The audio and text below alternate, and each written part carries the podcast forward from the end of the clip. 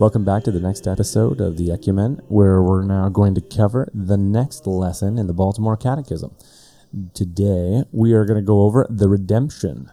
So, this is the part in the Creed where we're actually talking about Jesus Christ suffering under Pontius Pilate, being crucified, dying, and being buried. And so, going to hell, rising again on the third day.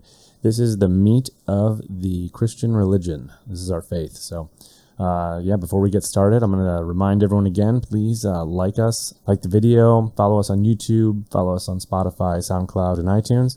And we thank you for engaging us in the discussion section. So, uh, yeah, whatever you want to throw at us, uh, we're happy to uh, fire back your way. So, thanks for listening. Moving into this, we're looking at uh, question 90 What is meant by the redemption? By the redemption, we mean that Jesus Christ is the Redeemer of the whole human race, offers his sufferings and death to God the Father as a fitting sacrifice in satisfaction for the sins of men, and he regains for all of us the right to be children of God and heirs of heaven. Now, even though Christ did die and offer up enough grace and sacrifice so all men could be saved and all men are redeemed, not all men actually take God up on that offer because it's hard. So, This is a huge disagreement that many of our Protestant brethren have with the Catholic Church. This whole idea of faith and works. And to that, you know, Christ the Redeemer pays the sin. Um, he pays the pays the debt that we owe, but there's still temporally things that need to be done, right? So I can break your window by accident, negligence, malice, whatever it is. I can ask for your forgiveness, Pete. You can forgive me. I still need to repair that window. you mean Christ didn't just do one act and then I, I have nothing else I really have to do? Oh. No, no, no. You mean the words of the gospel and all of the New Testament letters that tell us over and over again to offer up spiritual sacrifices and to pray and to be good people? Even the Beatitudes, we have to do all that too? Yep. He says sarcastically. So, yeah. Yeah, look at that. So, all of this work here that Christ does for us can only be received and accepted if and when we are willing to be like Christ. Because the only way we're actually going to be able to get to heaven is God the Father has to be able to look at each of us and see Christ. And it's not going to be because I said something in a church one time or because I received baptism alone um, or because I I'm going to do quote unquote receive Jesus Christ into my heart as my personal Lord and Savior, which I want to make sure everyone is where. that is nowhere actually in Scripture explicitly at all whatsoever. That is a made up notion that is not Christian. So when we look at what Christ actually told us to do, it's to follow in his footsteps so that we can be redeemed. And then we're going to go over in this lesson the things that Christ did for us so that we could be redeemed. And those are actually actions and sufferings that he means for all of us to share with him and thinking about him on Sunday and then just going back to our own lives. This is a Yeah, there's a things lifestyle. all throughout the Bible, um, in which, particularly in New Testament, in which Jesus tells us things that we must do. Right, put aside your worldly riches and follow me. That is a specific act. Right, the rich man walks away dejected because he can't bear to be parted from his wealth. Jesus still died for him, but he, in his ignorance, pride, whatever it is, turned his back on it. Well, and you have Judas. Like he died for Judas's sins as well, but Judas didn't want to live the lifestyle. And what does Judas do from the moment he's selected to be an apostle up until he commits suicide? He still starts out following Jesus. He's still curing the sick. He's still performing miracles by the power of Jesus Christ, and then ultimately decides that, you know what, I, I really want an earthly king. I really want an earthly empire, and I want earthly status. Think of all of the graces that were besp- bestowed on him just being in Christ's presence for three years, and how hardened your heart has to be to go down the road he did. yeah, in the end, there is only one way Jesus Christ. He is redemption, and we have to do what He did in order that we're going to be saved. And that means not focus on this place as if it's the end all be all. Mm-hmm. It's just not it. I mean, I have obviously, obviously Noah believed God when he told him about the ensuing deluge. He still had to build the ark. And Moses still had to go before Pharaoh and still demand that the Israelites be set free. Uh, Abraham still had to go offer Isaac for sacrifice. You have David, who still had to atone for the sins with Bathsheba and still fulfill all of his roles that uh, were expected of him. You had how many different prophets that were required by God to show acts of faith and works in front of these uh, pagan, these demonic, demon worshiping priests. Like over and over and over again, he asks all of these individuals to do great things. Saint Stephen, why is Stephen sainted? Because Stephen had to go in front of all these people and tell them that Jesus Christ was the king and that he was a follower of Christ and he got killed for it. It wasn't just that he had faith, it's that he actually committed to expressing it. He received the graces through his works in faith. The, the whole point being is when we're going to talk faith and works, we have to make sure that there is a understanding that works without faith are dead. Faith without works are dead. You have to have them both. It's a false dichotomy to sit there and try to say, well, Catholics only believe that you need works. That's absolutely not true. We'll link that in on the Catechism, the Catechism of the Catholic Church, the bigger one, where it actually explains it. And we're going to talk about it in future lessons here. But as we're going through what Christ did for us, the redemption is something we have to accept and we have to receive, and ultimately something we have to live. This is why question 91 makes sense in what were the chief sufferings of Christ. Um, Christ suffered bitter agony of soul, blood, he sweat blood when he was in the uh, garden, still in the agony, the scourging that he suffered at the hands of his uh, executioners, crowning with thorns, crucifixion, and death on a cross. Now, God knows we will not be able to do every single one of those things and live. Christ was God, the man God. He could do all that. We will not be able to. However, there is no reason why we all should not expect to suffer at least part of that, let alone all the detraction, all of the lies, all of the persecutions that Christ suffered at the hands of the Pharisees and the Romans. These things all are in store for us if we actually are going to be like Christ. We must suffer like Christ. So, this is his sufferings that he had for our redemption, but sufferings that give us a bunch of merit at the end. Yeah, it stings. It the, his sufferings too.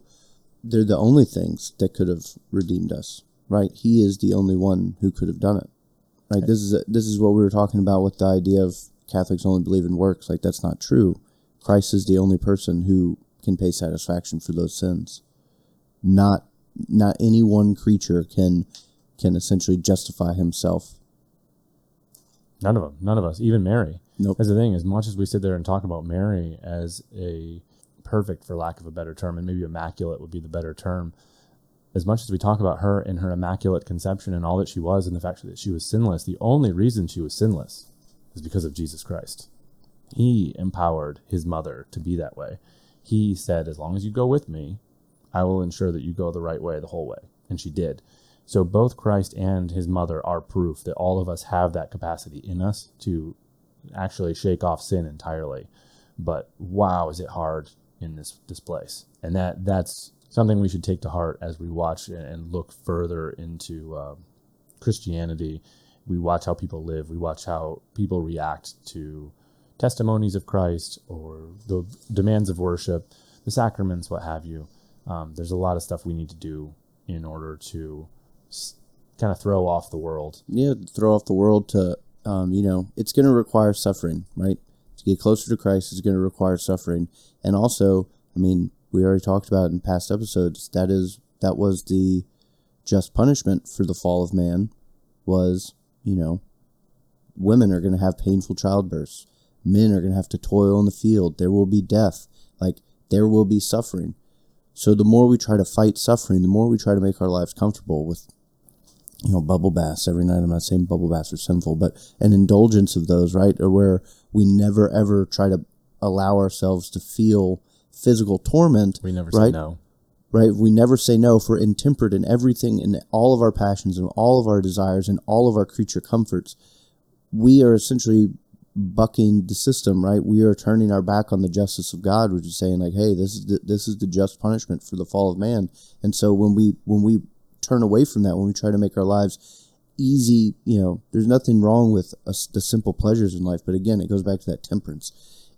If you only seek out pleasure and you turn your back on suffering, you are essentially turning your back on God's justice. Well, we're also turning our back on that sharing of intimacy with Christ on that road to Calvary. Exactly. We're refusing to suffer as he suffered, which going it is in totally um, unjust to do that.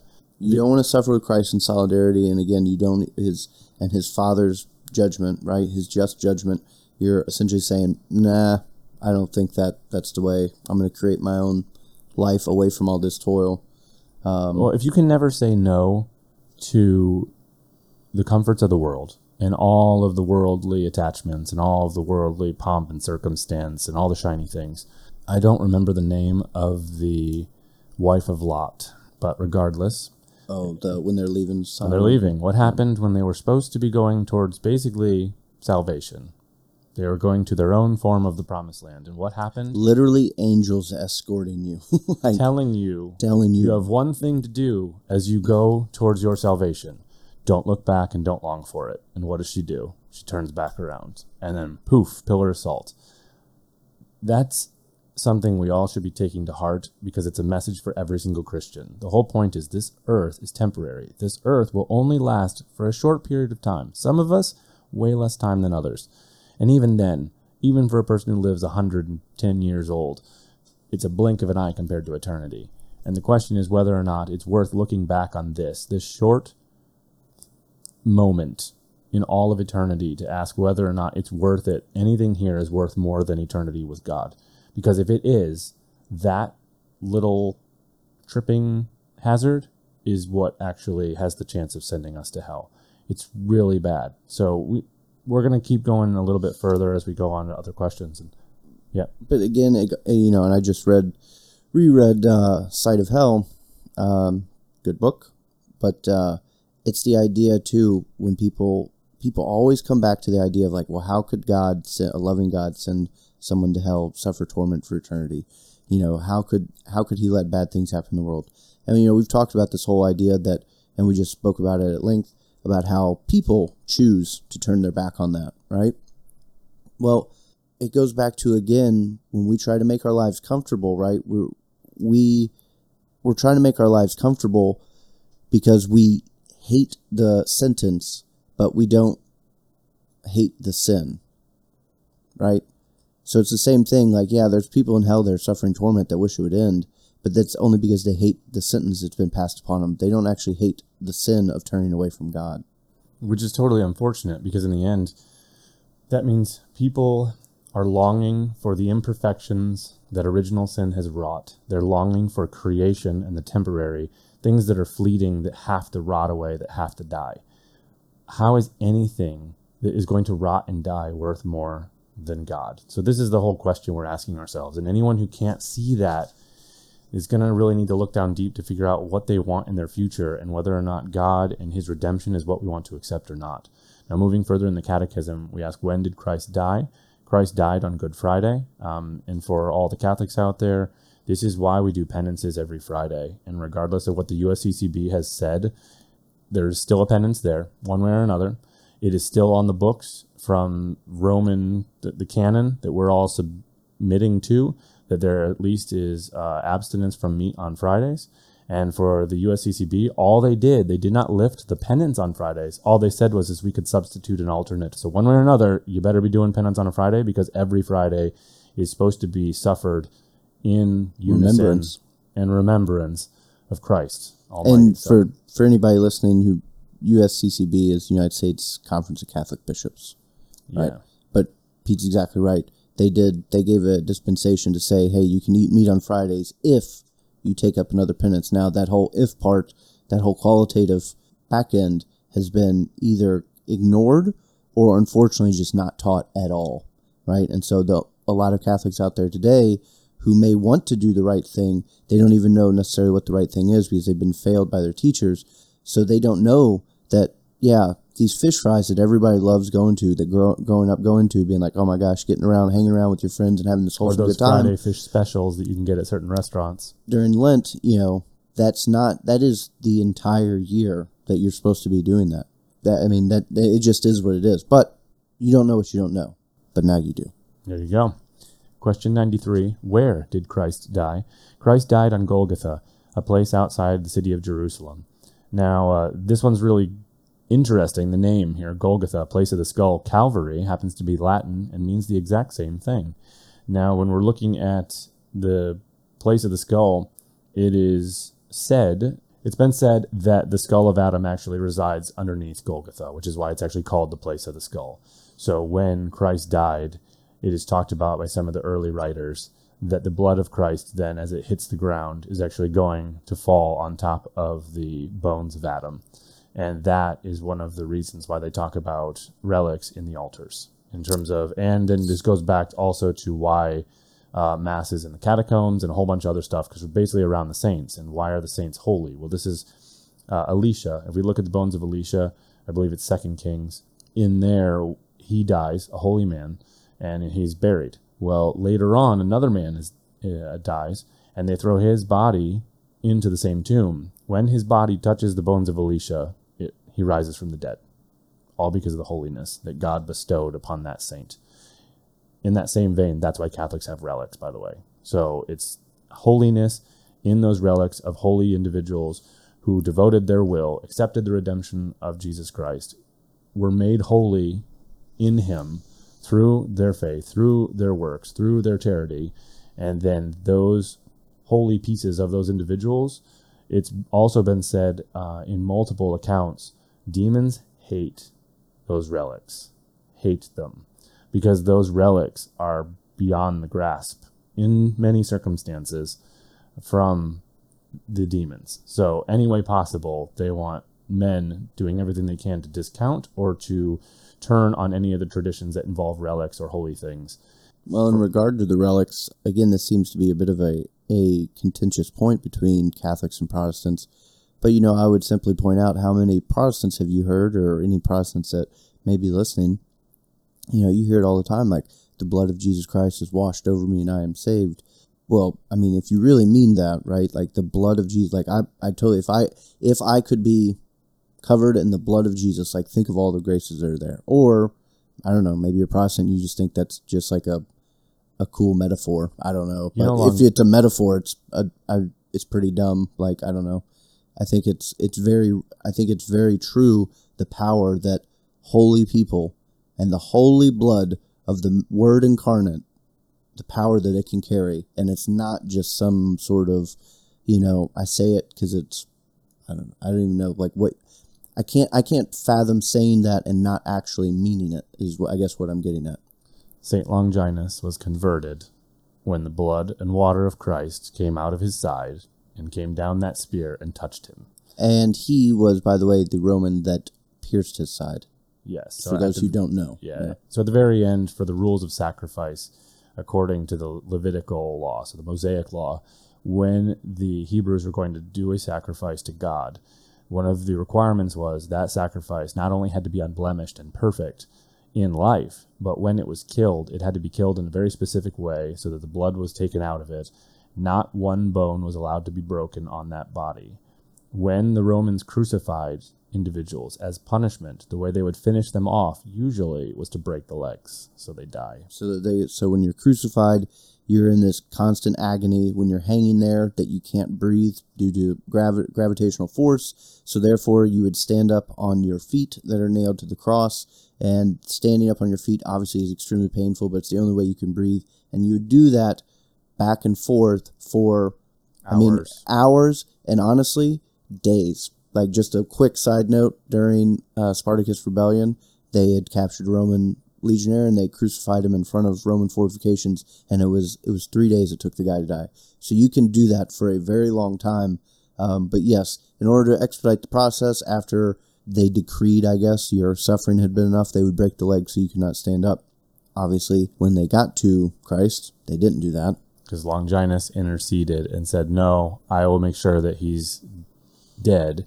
without breaking his legs and use the spear through his heart and not only was that in Leviticus law that you don't break the bones of the sacrifice, but it's actually prophesied in the Old Testament that he would not have his legs broken. Yes. And I believe it's one of those Psalm 21 or 22. I can't remember Psalm. like you, unfortunately, but yes. Yeah, it's something along those lines. Um, so take all that away. Quite interesting. And again, if you have any more questions on any of that, throw uh, questions into our channel. We'll uh, fire back and give you some answers. Uh, question 94 What do we learn from the sufferings and death of Christ? From the sufferings and death of Christ, we learn God's love for man, the evils of sin, for which God, who is all just, demands such great satisfaction. Basically, there was no other way we were going to get out of hell other than this perfect act of charity, the greatest act done by any man ever and will ever be done, was done on that cross. And only through that perfect act of perfect charity, done by a perfect man who was sinless, were we ever going to get any hope of heaven whatsoever. So, So, with that known, right, what do we learn? The follow on step would be I think it becomes very apparent, if it already wasn't, how much God loves us and wants us to return. he's very vested in that outcome. I would also say too, and this is this is more of like a daily in in the life. Like this is you know because sometimes I think looking back and, and talking about these these spiritual teachings, sometimes they can get we're humans, right? They can get a little abstract, all right, and and we're very much creatures that focus on the next six inches in front of our face, and sometimes we struggle with these very extremely complex subjects, which is the sacrifice of Jesus Christ for our redeem- redeeming of our souls for all eternity. That's a it's a very big ball of wax uh, right there. But I think also too is the idea what we learn is essentially we learn the way, and this is secondary. This is absolutely secondary, so I don't want anybody to get this twisted. But we learn the way to essentially pick up our cross, embrace our cross, embrace the issues that we have been given in our lifetime, and how to press up the hill, right? Embrace our responsibility. It's not about our rights, it's not about our comforts, it's about what we are called to do. What responsibilities do we have in this world? And no matter how uncomfortable or how painful they are, we are taught how to embrace those with love and press on. Yeah, because Jesus could have begrudgingly gone to his crucifixion. And he could have complained every step of the way and said, Why are these people so mean to me? And why are they so stupid? These little people who don't understand that I'm here, God, to help them out. He could have struck down anyone on the way, and for that matter, honestly killed every single person on the face of the earth Just had the cross him. levitate above him as he walked up the hill. He could have removed himself from the cross at any time. He could have healed himself miraculously at any time. There are so many different ways out of this he could have gone, yet he suffers meekly, as the scripture tells us. And meek, not weak, not like a child, not like a. Yeah, I think Just- meek. Um, I've heard Dr. Jordan Peterson talk about this before. I think that definition has the goalposts have moved on it to be yes, this frail or weak or whatever it is. Meek is essentially the idea of being extremely powerful but within control. disciplined. Yeah. Keep keeping the sword in the sheath until the moment it was absolutely necessary. And this is the difference then we see from the birth of Christ to what we would look at in the judgment. In the beginning, he comes in as a baby and he comes in completely humble, very merciful is his main message that he's saying, including justice as well. But by the time he would come again, it's justice now. So everything would actually be set right at that point in time. He is very disciplined in terms of how he goes to his death. He is, and remember I think I think even in was it um, is it Saint Catherine of Siena, her visions of Christ's Passion. She's the one that had the visions, correct? uh, and Catherine Emmerich. And Catherine, I, I don't know why. For There's the whatever whole reason, Passion of Christ. You're right. Yeah, The, the so- movie is actually based on her visions, and you can I get those always books, get by the those they're two. good. I always get those two confused. But anyways, I believe in in her visions, wherever it is. That's one of the first things when Jesus is given his cross that he's mocked for is why does he embrace his his cross? Why does he embrace the mode of his destruction? Yes, because if we complain and we try to run away from it and we don't lovingly embrace the pain and suffering that is presented to us, and not again by God. Remember, God is not the creator of evil. God permissively allows it to happen, saying, Well, you did a bunch of evil. Original sin is terrible, so I'm just going to let it happen. Um, so he's not doing it to us, he's allowing it to happen to us. And he says, I'll be there, I'll help you through it, but this is kind of your own bed. You made it, now sleep in it. And we have a choice. We either And even if any of it is unjust in this world, imagine the reward in heaven for suffering that it's un- and Paul tells us it's unimaginable. It's that good. So the thing is, is we can either accept with full commitment, fully allowing our will to be aligned to God's, and lovingly bear our crosses, take this pain and be charitable and be happy as everything hurts, as everything's uncomfortable, as everyone makes fun of us, as we lose all of our friends, as we lose our jobs, as our families come apart.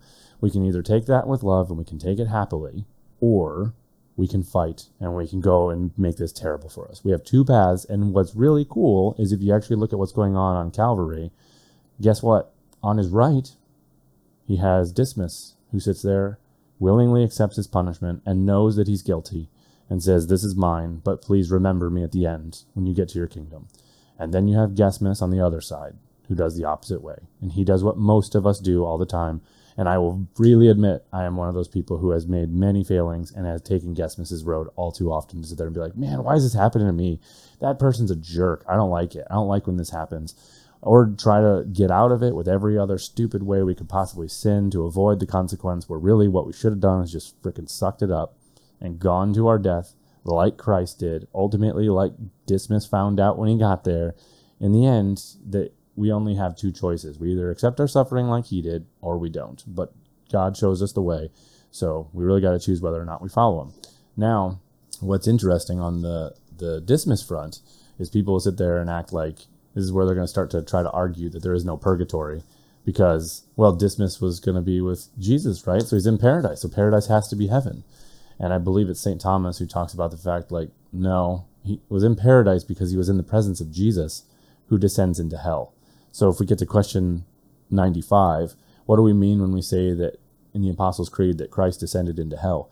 When we say that Christ descended into hell, we mean that after he died, the soul of Christ descended into a place or a state of rest called limbo, where the souls of the just were waiting for him. Now, it is thought by St. Thomas that there are four chambers of hell. Mm-hmm. Um, one is the one that we're all familiar with, the burning Gehenna. Gehenna. Yes, the, basically it compares to um, the that's the worst place. The reason that Christ, if you actually look at the Greek, uses the word Gehenna to describe that piece is because the valley of Gehenna is where the Baal worshippers would actually do their sacrifices, usually of babies. They would throw them into fires um, because families, individuals would want prosperity, and they knew their God, as long as they offered up their babies into these fires, would give them prosperity. Sounds all very satanic, doesn't it? Quite. Ultimately, terribly satanic. This is why the evils of abortion very eerily, all too closely, almost identically people could say resemble what was going on at Gehenna, where people want prosperity and personal comfort. And I mean, we had that actress just the other day who literally did just that. Who, while standing on a stage holding a golden idol, was praising the murder of her child. So she could be prosperous. So she could have that. So Gehenna is a bad place. And so whenever Christ talks about Gehenna, he's talking about the permanent fire burning hell with demons, and it's terrible. Well, then he didn't go there, by the way. He did not go there, and that's where we're getting to. We're getting to the other chambers of hell. So then there's purgatory, at which point when uh, Christ descends, purgatory, the fires, I believe, are not lit, and no one's in there yet because it hadn't started because the redemption hadn't taken place until he was gonna go ascend and whatnot. But when he goes down into hell, he doesn't go to purgatory, which will start being filled whenever he ascends and he didn't go into the the burning bad place. He didn't go into the other chamber, which is the one that St. Thomas refers to as limbo of the infants, and I think there's a handful of other doctors who have talked about it. Mm-hmm. That's the one that's debatable. There's not really a dogma one way or the other. Correct. The idea is that babies who were not baptized and had their original sin removed, that they hang there in limbo, being taught by angels, happy and comfortable. Would not, but they wouldn't necessarily they be worthy of being in the presence of Christ because they never went through the sacraments. And then there's the last chamber, which is the one that is now empty, according to St. Thomas. And this is where Jesus descended to, where there is no fire. And technically, it would be good and evil resided there. Everyone from the old, basically from Adam and Eve, all the way up who had died before Christ descended, all of those souls were going to be there in this place. And that was also known as Sheol. So this is Sheol, Abraham's bosom. Yes. And so in there is where Christ descends for those almost uh, three days. So he descends on a Friday, they're all Saturday, and then ascends, or basically, excuse me, resurrects on that Sunday. So that's the place where the, the souls rest. That's where he was talking.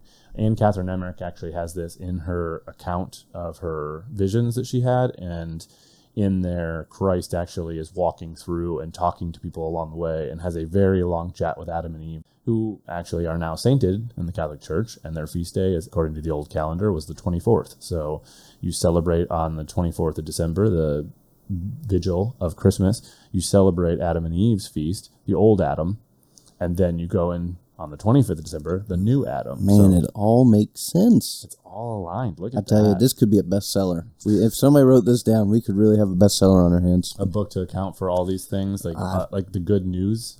Call it something like that. Yeah, like go- gospel. There you go. So if we go on to question ninety six, why did Christ go to limbo? So looking at the purpose, Christ went to limbo to announce to the souls waiting there the joyful news that he had reopened heaven to mankind. So all of the souls who were going to be saved were now notified that they're getting out. This is at the same time that Anne Catherine Emmerich and others had talked about the souls of those who are saved are coming, basically taking their bodies back and were walking around Jerusalem at this time. So she actually recounts Jeremiah was one of them, I believe, who actually is giving stern talking to to the individuals who are involved in Christ's passion. Really cool book uh, to read it. Moving on then to uh, question 97 Where was Christ's body while his soul was in limbo? So Christ's body still remains in the sepulcher. So that holy vessel that's part of him, keeping it in that tomb, never occupied by anybody else, had been cleaned and taken care of then for two days, up until the point where he would actually have his soul reunited with his body. But he's still in that holy sepulcher where he was originally laid to rest um, when Nicodemus and Joseph of Arimathea put him in there. And that was actually Joseph of Arimathea's tomb that he had actually had for himself, I believe, at one point, but then actually donated it and used it for Jesus Christ. Moving on to question 98 When did Christ rise from the dead? So, as we had just kind of intimated, Christ rose from the dead, glorious and immortal on Easter Sunday on the third day after his death. Now, the cool thing here, from the standpoint of timelines, is all of the visiting that he did after he comes back onto earth. Because it is talked about that the first person he met was his mother. To basically say, I'm back and everything, it's about ready to go. So, meanwhile, angels are obviously singing there, doing their thing. So, Christ has accompaniment as he's going around. He ends up meeting Peter in here. So, Peter is, they believe, the first of the apostles actually to see him but not until after the holy women had already seen Jesus, and specifically, uh, it was Mary Magdalene who had seen him. Because the holy women actually, this is one of the interesting things too. The holy women displayed more faith than the apostles actually on Easter Sunday, up until the moment where Christ materializes through the wall in the upper room. They had not seen him, but they knew enough about what had happened where they're sitting there going, He rose from the dead, he rose from the dead, he rose from the dead. And it was the apostles being like, Whatever, what do you know anyway? So it was one of those uh, rough moments for the apostles as they were gaining their maturity, getting ready to move towards Pentecost. But the whole sequence of events then, where the women actually, we'll back up. So before everything actually is known by the rest of Christ's followers and disciples, the angel comes down to the tomb. All the, the guards are knocked down. They all flee, run away in fear. The angel moves the stone away. Christ, all together, starts going around doing his thing to talking and meeting with people. He meets with Mary. The holy women discover that the tomb's empty. Uh, Christ ends up going to the disciples on the road to Emmaus who don't recognize him. And what's really cool is that we talk about the Eucharist as a healing thing. So it actually it gives us perception, it gives us all these other wisdom, things that we don't have because we're human and original sin and all the other sins we commit and ever, et cetera, et cetera. All these things just keep hammering. Bestows us. graces on us too. So the disciples who were walking on the road to Emmaus, completely dejected about the fact that Christ had just been killed and crucified, and what do we do? And and then this guy walks up to him on the road and starts talking to them, but going through one by one all of the prophecies that had been fulfilled. And they invite him back to their house so they can sit down with him. And as they're sitting, he actually breaks bread, blesses it, what looks like he's offering a mass. And then as he gives them the bread, they consume the bread, is when they gain the insights, the graces to see him and realize who he was, and then he instantly disappears. So cool. And then after that, then they go running to go tell as well. And then meanwhile, Thomas is telling all the apostles, I don't believe until I actually get to stick my finger in the wound. And then Christ shows up. And then effectively, he doesn't berate the apostles together as bad as he berates Thomas. Yeah, yeah. I mean, you don't really when you have call sign as doubting Thomas for all of eternity. like, I mean, that's that kind of like sums up how you were how you were viewed by the Lord at that point. Like, he had that had to be a real. I mean, yeah, you're not living that one down. Yeah, he, he probably ca- carried that with, with him forever. Fun fact, by the way, it was Thomas, according to the early church uh, history, that uh, actually baptizes the three wise men and brings them into the Catholic faith, which is really cool. So Casper, Melchior, and Balthazar were actually baptized by Thomas and ultimately become bishops. and he Christianizes India later on, and he he actually is. I don't know what's the word teleported like for Mary's uh, assumption. bilocate. Bilocate. There you go. So there are people who are able. I to- knew teleport didn't sound very biblical.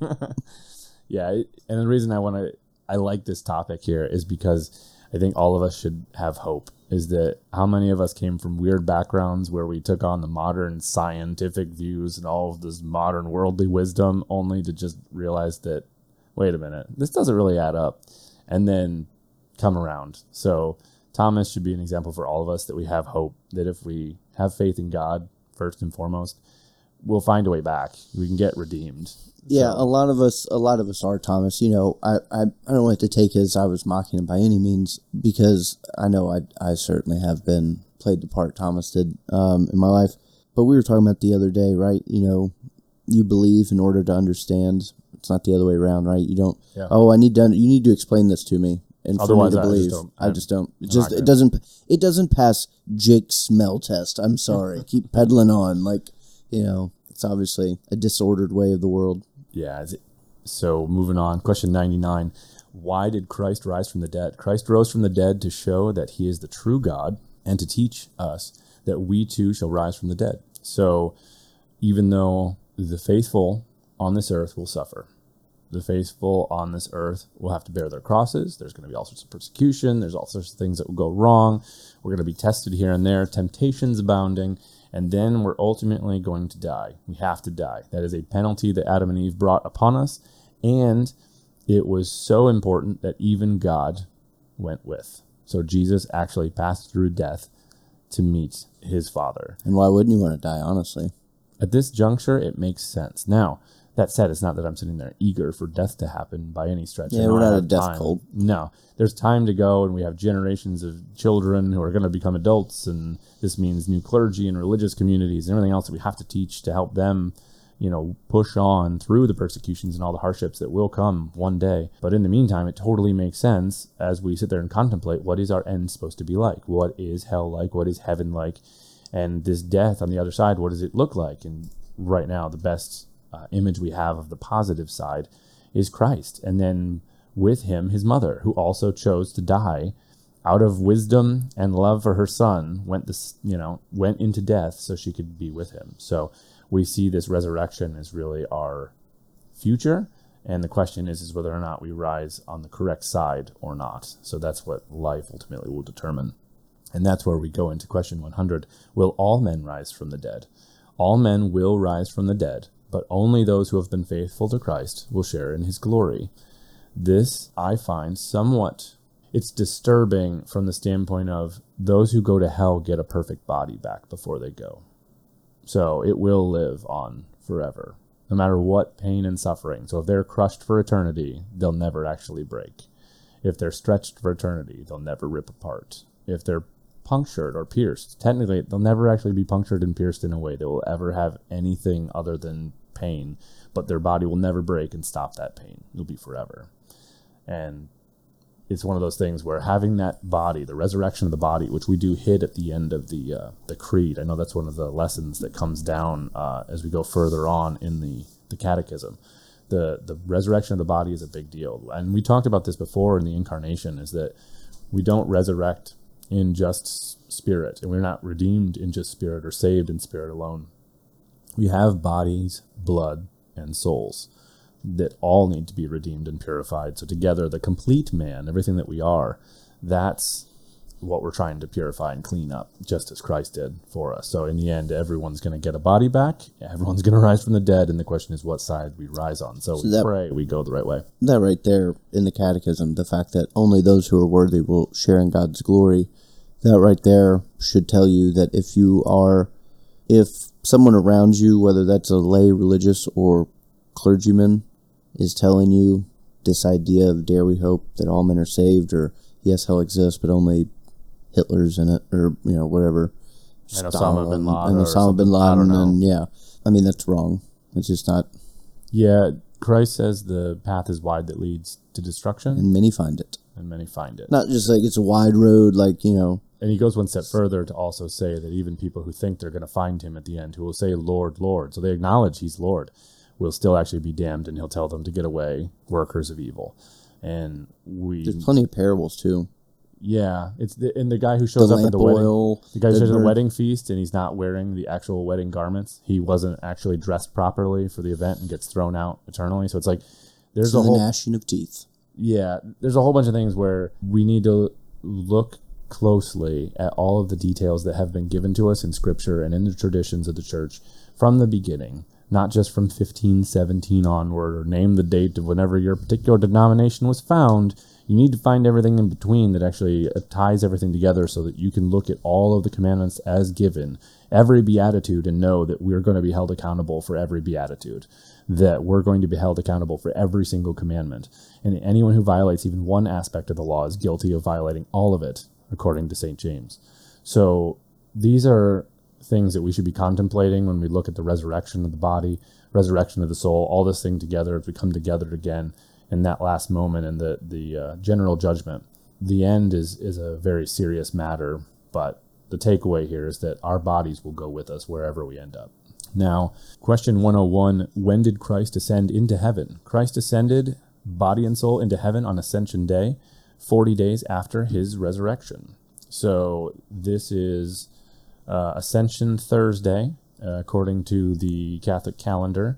This is a uh, it's a beautiful feast in that you're rounding out the Easter celebration that has been going on since his resurrection, and then he goes into heaven um, with the into the pillar of of smoke or the cloud, and his apostles watch him go. The angels come and tell him, "Hey, he'll be back soon," which I angels' time frames here have to be completely different than ours because you're looking at them from the standpoint where they can see eternity where we're looking at it like man that's a long time. There's thousands of years however long it goes. I mean so there's that plus the fact that you have then the blessed mother rejoicing at seeing her son ascend and when he ascends into heaven all of those old testament saints who are up walking around telling talking to everyone they go with finally because they can follow him into heaven. It's a, a really big deal. And it's the prep then that we all do is this is then the 10 days now prior to when the church would be founded officially at pentecost when the first bishops are gathering to actually bring the world to them and the three convert the 3000 i don't know if you have any other comments on that but No, you summed it up pretty good. Pretty well. Ooh, Ooh, grammar grammar. it'll get you if you look at the original Greek word for good, just Question 102 Why did Christ remain on earth the 40 days after his resurrection? Christ remained on earth 40 days after his resurrection to prove that he had truly risen from the dead and to complete the instruction of the apostles.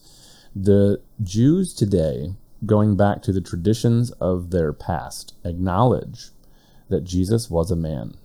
They acknowledge that Jesus also may have even been a prophet. They also acknowledge that they killed him so that he was actually killed under the law. They even go as far as to acknowledge the law was not observed properly in his execution. If you want to read a cool book that actually describes it, Who Moved the Stone by Frank Morison actually goes through where he was an atheist trying to disprove the existence of God and the existence of Jesus and Christianity and all this other stuff. And as he starts reading it, he's like, wait a minute. These people were so scared of this guy that they had to break their own laws and try him in the middle of a night before a feast when they were supposed to be being purified. They were supposed to be taking their time to get all prepped so they could actually offer the sacrifice. And instead, they're trying this guy and trying to get him killed while lying about him because they were so scared of him. And then they kill him. The only argument now is not of his life and what he did or what he said.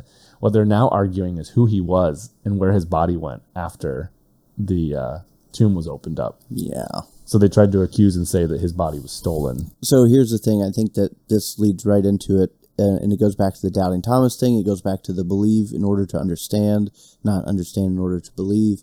God, in His mercy and in His justice, has given us how many countless prophets, saints, He gave us the Blessed Virgin. He gave him. He gave us His only Son, who became man, the Word incarnate. Jesus, and His infinite wisdom, right, knows what what will be coming after and all the heresies that'll happen, the blasphemies and stuff like that.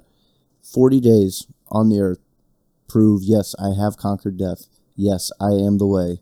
And then you have people like the modern day Jews that, that well, that's still not good enough. You have atheists, right? Well, did he did he really like? Did they not, just steal his body in the middle of the night? Like, so There are essentially, even Protestants who are trying to argue that part of that is allegory and that it's just part of a story, a creative literature project, so that we can all learn to be better people. But all that stuff's not really exact about Jesus, you know. Yeah, so the the point is is that you could have Jesus standing right in front of you bearing the five wounds of Christ, you know, and try to put your hand through or your hand into the holes in his hands as doubting Thomas wanted to. If you don't want to believe, you're not going to believe. Like you just you won't. You'll harden your heart against it and you just won't. So, you know, if somebody somebody can sit there and go, Why only forty days? Why didn't you why didn't you hang around for another three years? All who, right, who are we to question God's Yeah. plan? That it's that simple. So I think the thing is, is just accept. I don't have it. time for it. Yeah. No, it, right now, guys, like we need faith. As Catholics, we need faith. As Catholics, we need to have charity. And the only way we can actually be charitable with God 100% is have enough faith to believe the plan as it was given to us and know that these scriptures, the way they were given to us, these scriptures are inerrant. So accept it and we move on. If you guys got questions, we'll be happy to answer any of those questions that you have. Question 103 What do we mean when we say that Christ sits at the right hand of God the Father Almighty? When we say that Christ sits at the right hand of God the Father Almighty, we mean that our Lord God is equal to the Father, and that as a man he shares above all the saints in the glory of his Father, and exercises for all eternity the supreme authority of King over all creatures. So this is a harder one from the standpoint of the physical relationship of the. We don't know what heaven looks like. We don't Nope. know what a throne room up there looks like. I'm assuming there is one, and it's probably amazing, and I can't fathom it. The thing to take away here is that the right hand man is your most trusted of all of your agents, the most trusted of all of the associates that you hold. And for God the Father, this is a place of honor, trust, power, everything else in this man God, his Son of God, Jesus Christ, to do the things that he wanted him to do and ultimately to honestly to be glorified for eternity at the right hand of God the Father. So it's that Yep. re- relationship, that dynamic. Again, another extension of the Trinity. Yeah, it's not one of those things that we need to spe- spend a whole lot of time speculating on, right? This is what the church tells us. This is what we say in the Apostles' Creed. It is what it is. We accept it. It's not something we need to sit around and quibble over. And then we move on. So the last question for this lesson here what do we mean when we say that Christ will come from thence to judge the living and the dead? Now it says in Scripture that Christ is a judge. So when we say that Christ will come from thence to judge the living and the dead, we mean that on the last day our Lord will come to pronounce sentence of eternal reward or eternal punishment on everyone who has ever lived in this world. Now there are two judgments that we'll actually talk about them when we get on to the later lessons. There's a particular judgment that each individual soul, so each person who dies from this life, will actually be judged in a particular judgment with Christ. And then after that judgment will then exist in whatever state based on whether they are saved or damned up until the moment of the general judgment. And that's the last judgment, um, the uh, basically apocalypse. Everything they talk about apocalypse and the second coming of Christ is the general judgment. And that's when Christ descends from heaven. So if you actually read the book of Apocalypse, that's when Christ comes down on his white horse, leading the heavenly host, which just to mentally picture that for a moment, billions of angels coming out of heaven. And Christ, basically, what was it? Fire from his mouth. hmm Either either you're gonna be you're either gonna sit there and just be like, oh my gosh, yes, it's happening, or you're gonna just be like, uh oh. Yeah, and Even imme- immediately seeing that, you're just gonna one or two things. and even for the people who are already dead, uh, it has to be a very moving moment. That's where, and I don't even remember which one of the the saints said it. For some reason, I think it was Catherine of Siena, but I could be wrong.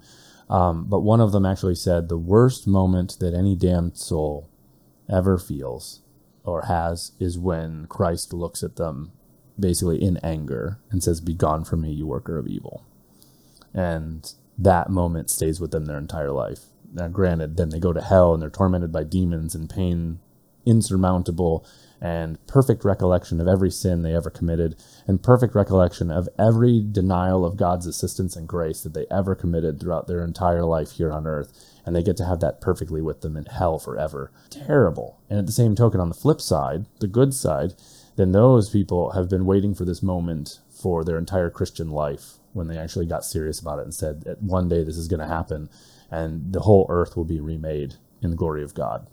Absolutely breathtaking just to stop and contemplate that for a moment. And then the, the saints really talk about contemplating hell and heaven. So contemplating what heaven is like for eternity, and at the same token, contemplating what hell is like for eternity. Because we really should be scared of eternity. Like it's not a great place if you end up in hell, and it's a, the most amazing place you could can't even fathom today to be in heaven. So we think about our eternity often. It, when we look at this life from the perspective of eternity and hell and heaven, God's eyes, we will be able to live more like Him.